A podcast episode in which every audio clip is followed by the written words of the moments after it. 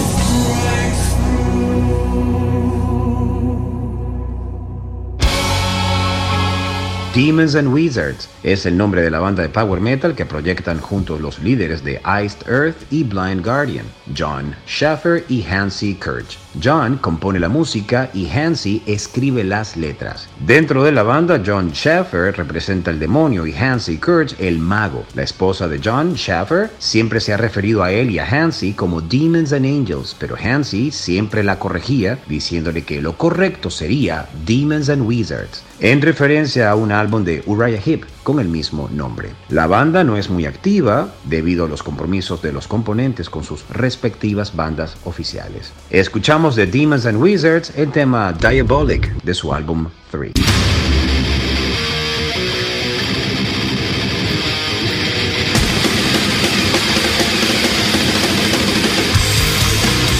Welcome to the Mighty Metal Hour. ¿Qué tal, Metalheads? Bienvenidos a una nueva edición de Sobre la Dosis. Les recuerdo a todos nuestras redes sociales, arroba Sobre la Dosis y mi cuenta personal, arroba Jonathan Montenegro. En la edición y producción general de Sobre la Dosis, Carlos González, y en la producción ejecutiva, Jonathan Montenegro. Y quien les habla, Jonathan Monteblack. Welcome, welcome back.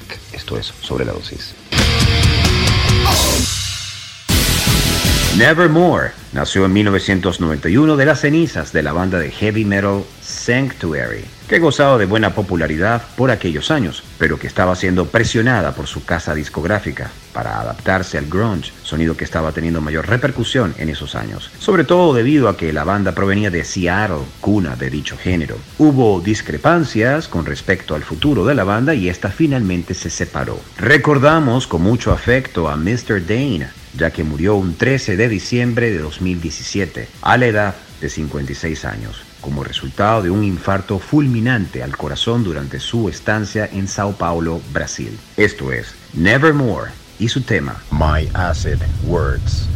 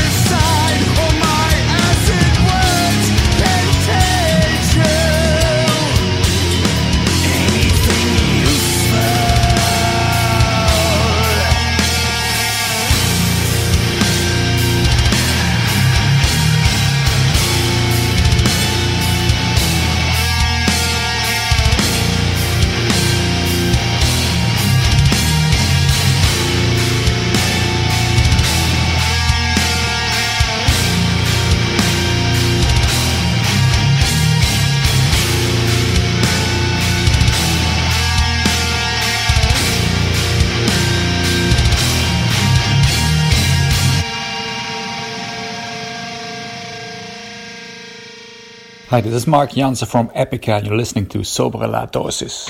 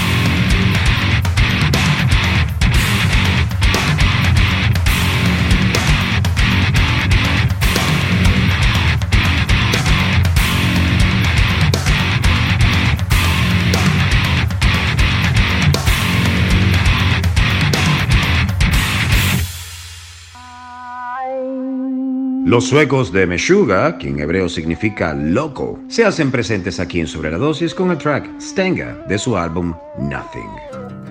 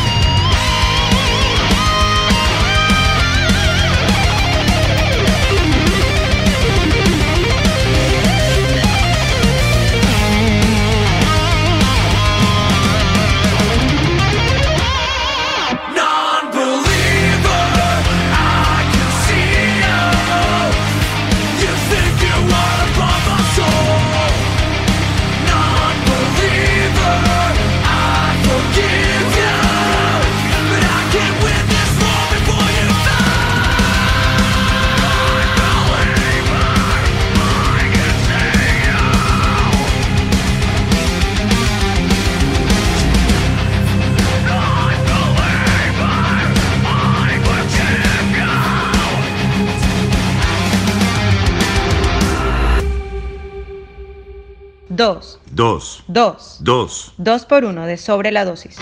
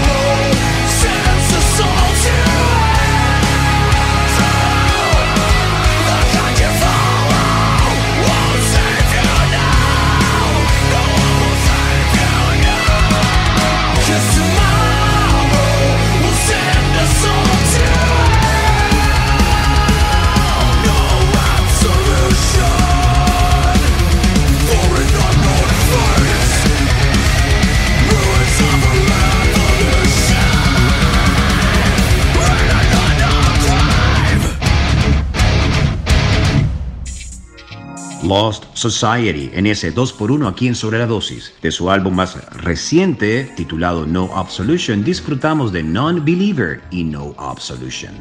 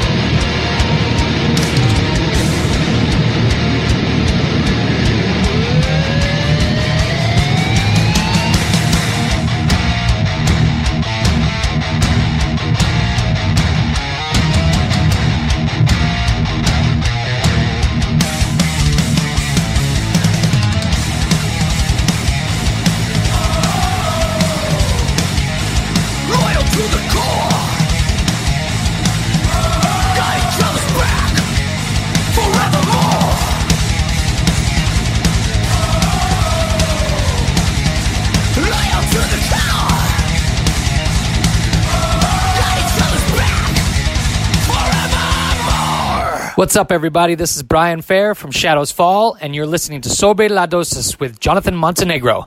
Keep it metal.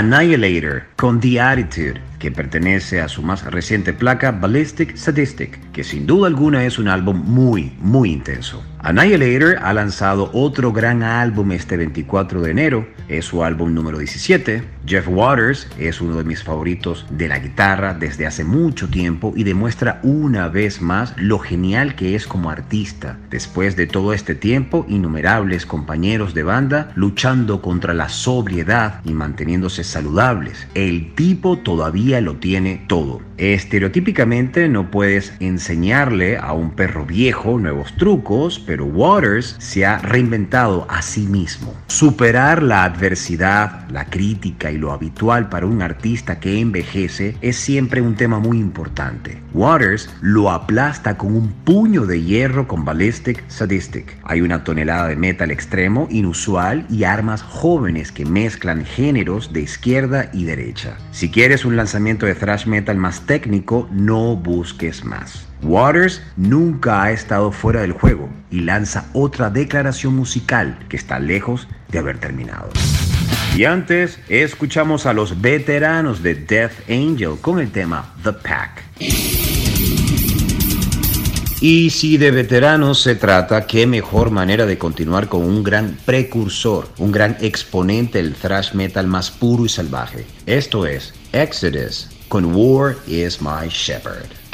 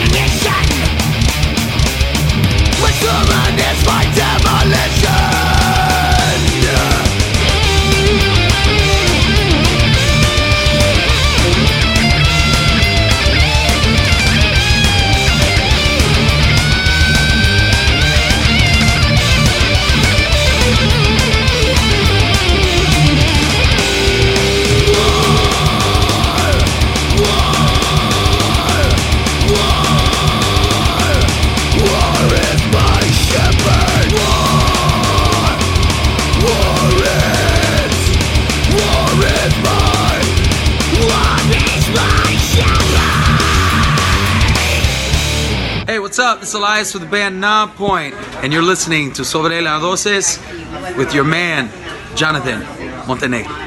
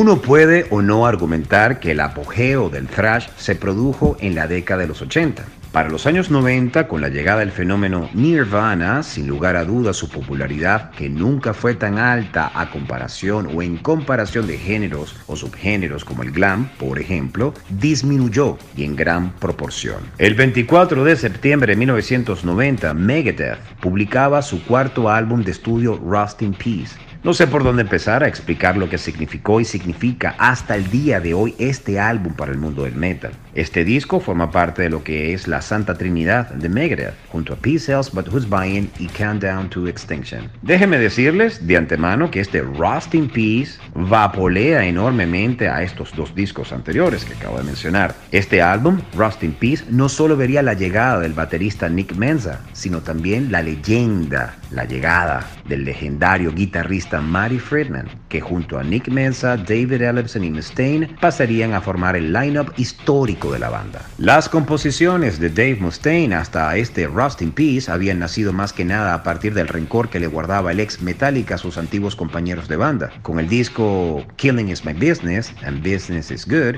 Dave Mustaine reflejaba todo ese enojo en riffs súper veloces y agresivos con tempos muy rápidos. Después de una generosa cantidad de años, esa rabia lentamente se iría desvaneciendo y la banda se centraría mucho más en los aspectos técnicos que en la velocidad, aunque no la perdería por supuesto del todo. Citando al gran Kerry King de Slayer, dijo lo siguiente, para mí Megadeth es nerd metal. No los llamo así de manera perjudicial, pero son unos geeks de la guitarra. Nosotros podemos ser bastante heavies, pero cuando se trata de guitarras, esa es la especialidad de Megadeth. Técnicamente hablando, Megadeth siempre estuvo por encima del resto de los Big Four. Nos referimos a Metallica, Slayer, Anthrax. Los conocimientos guitarrísticos de Dave Mustaine y el saber rodearse de virtuosos como Matty Friedman, Chris Paul, and Chris Broderick y Kiko Loreiro siempre hizo que en aspectos técnicos estuvieran por encima, repito, de estas otras tres bandas. Lo que Dave Mustaine consiguió en este Rust in Peace marcó una nueva era para el thrash metal y puso la vara más alta que nunca. Y es que hasta el día de hoy yo no puedo evitar comparar cada lanzamiento de thrash con este disco en cuestión y pocos llegan a rozarle los talones. Nuevamente recalco que en esta época, con la llegada de la era grunge, se necesitaban recursos nuevos para mantener al metal con vida. Y sí, si el Cowboys from Hell de Pantera estuvo muy bueno, el Painkiller de Judas Priest no estuvo para nada mal, pero es este álbum, Rust in Peace, que logró lo imposible en tiempos difíciles para el metal. Dave Mustaine consiguió cambiar el panorama y no solo darle una nueva vida al metal, sino que también ayudó a fortalecerlo y mucho. De este cuarto álbum de Megadeth, Rust in Peace, nos deleitamos con Take No Prisoners.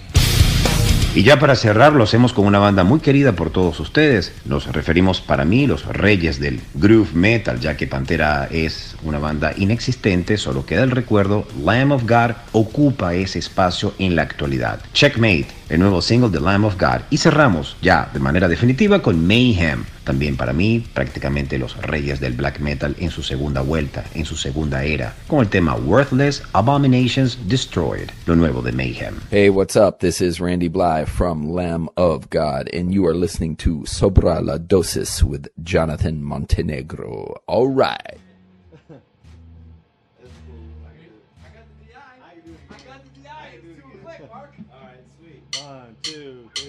Thanks.